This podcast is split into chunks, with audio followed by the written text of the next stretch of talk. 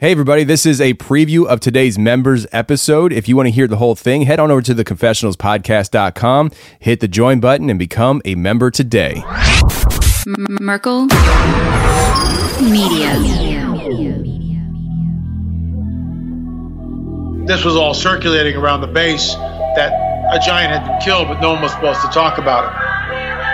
I saw three long, bony fingers reach up underneath the door, curl up to grab it, and then disappear.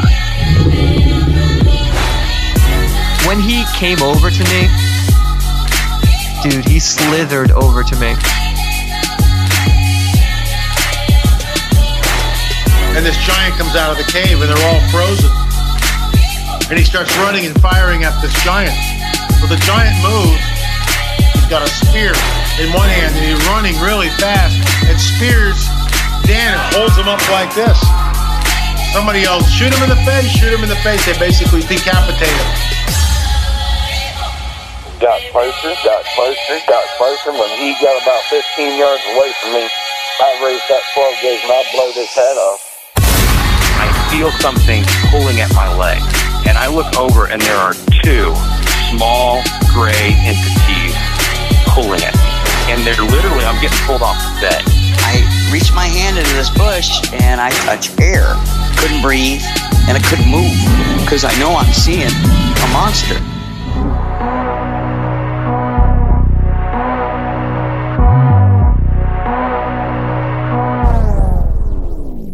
Yep.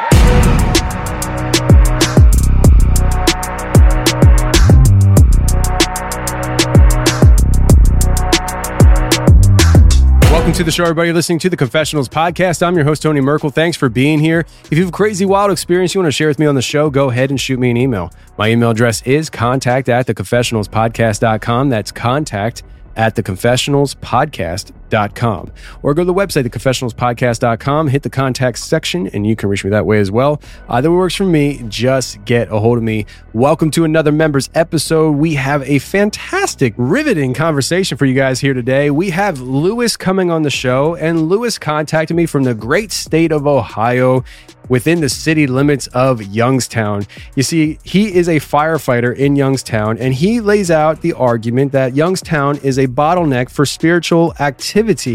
And you know what? To be honest with you, what he said made a lot of sense. And he takes us on this journey of his own personal experiences working as a firefighter, being the first one on emergency scenes, and seeing really bizarre things happening on a spiritual level, but also spilling over into this physical level.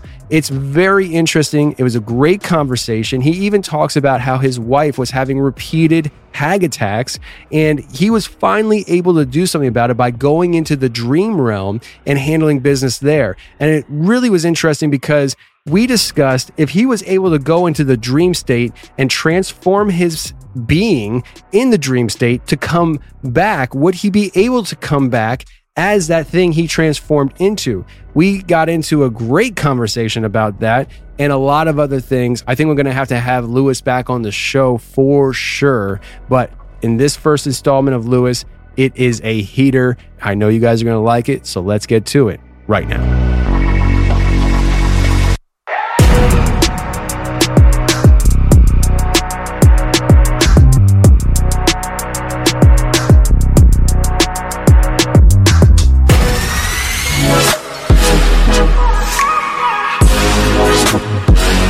All right, today we got Louis on the show. Louis, how are you, sir?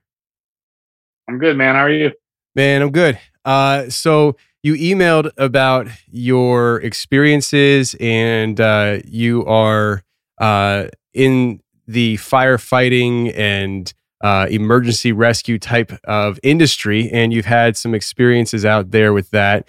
Uh, but let me tell you something, man. You mentioned about Youngstown, Ohio, and is are, are you born and raised there? I'm born right outside in a suburb that abuts the city. I currently live and work in the city. Gotcha. Have for quite some time. because I, I had a friend uh, from college like 20 years ago that was from Youngstown, and he would tell me about how rough Youngstown was. He, he's like, you have no idea how crazy Youngstown is. So I'm, I'm assuming if it was crazy 20 years ago, uh, usually evil only gets more evil. So it's probably gotten worse, not better. Yeah, uh, we we kind of have this running joke that it's it's it's 33 square miles surrounded by reality. Mm.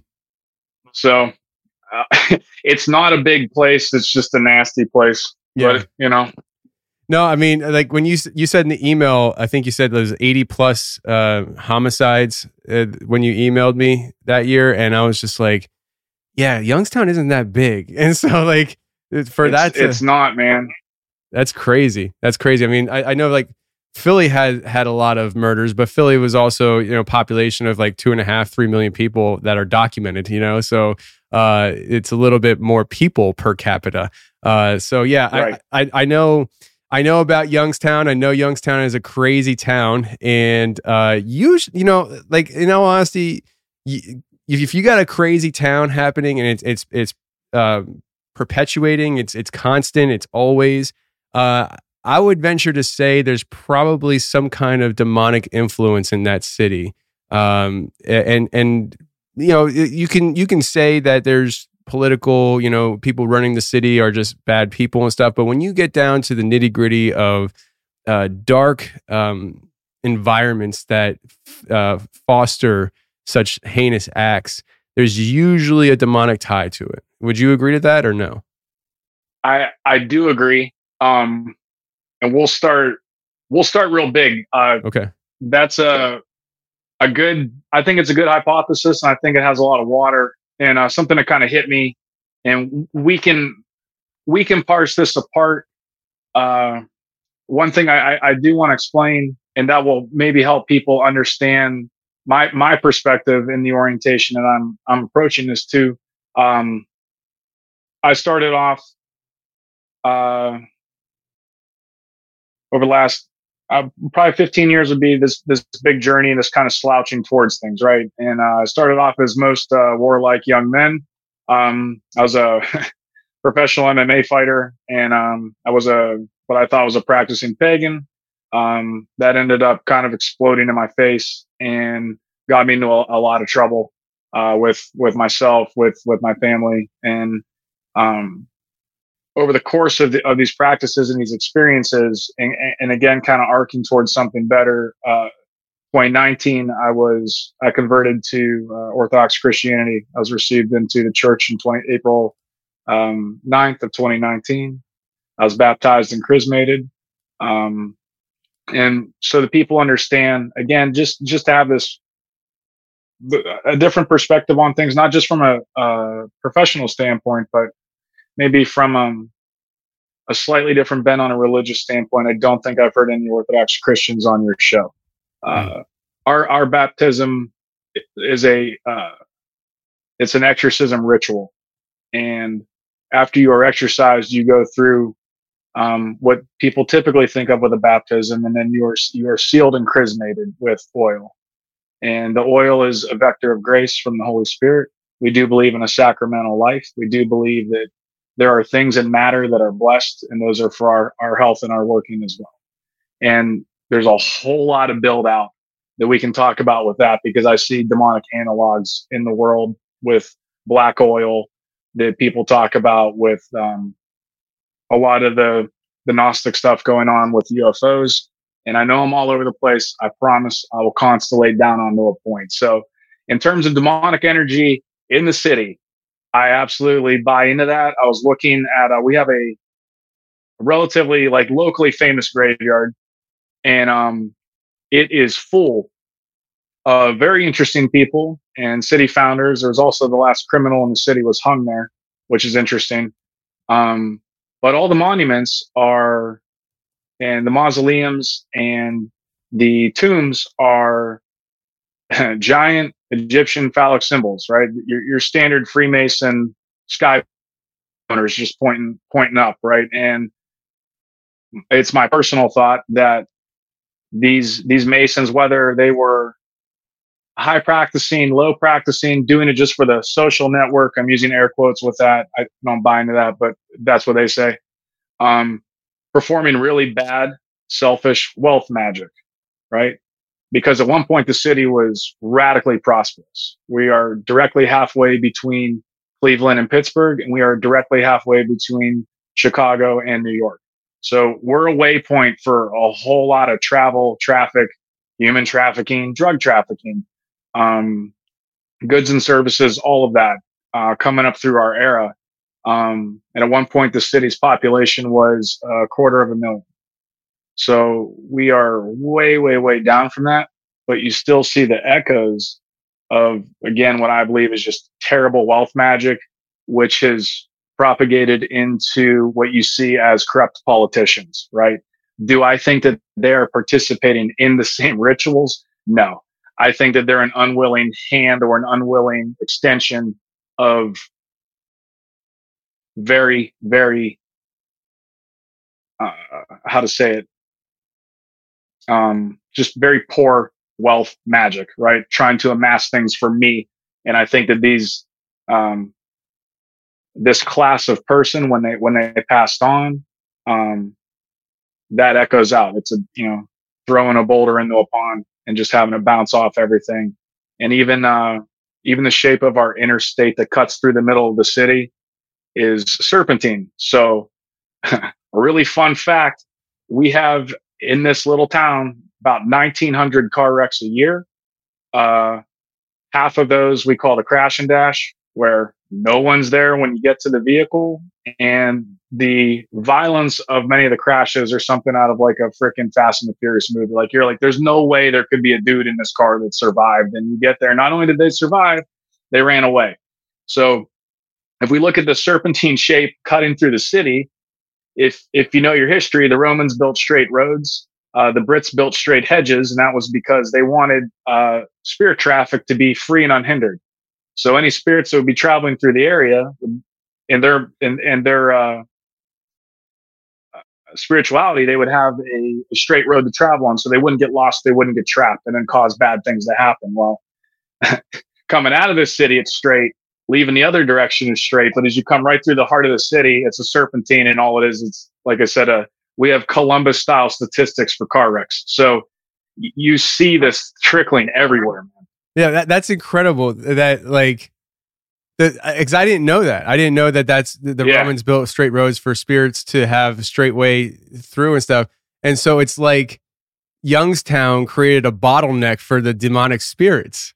That's that's that, I mean I whether, think so. Yes. Whether whether you want to believe it or not, it's it the the imagery of it and the history of you know the tradition behind straight roads. It's it's very fascinating. I had no idea about yes. that. Yeah, it's uh I think over the course of this talk, you'll hear a lot of pet theories I have. Um, I don't get to share these a lot with my coworkers, obviously, but it's just stuff that, you know, I kind of noticed being in, having been in a magical community prior to my conversion and um, participating in, in rituals, not with other people necessarily, but in a way that, that nudges probability.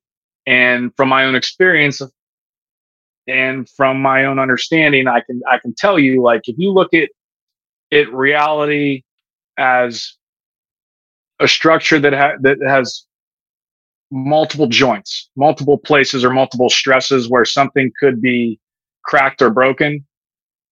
I, think people that have a, a high functioning understanding of, of, of magic, enchantment, sorcery, however you want to term it, they understand how to push on those cracks and on those pressure points. And so you're increasing probability for yourself or you're increasing probability for an outcome that you want to see. And that was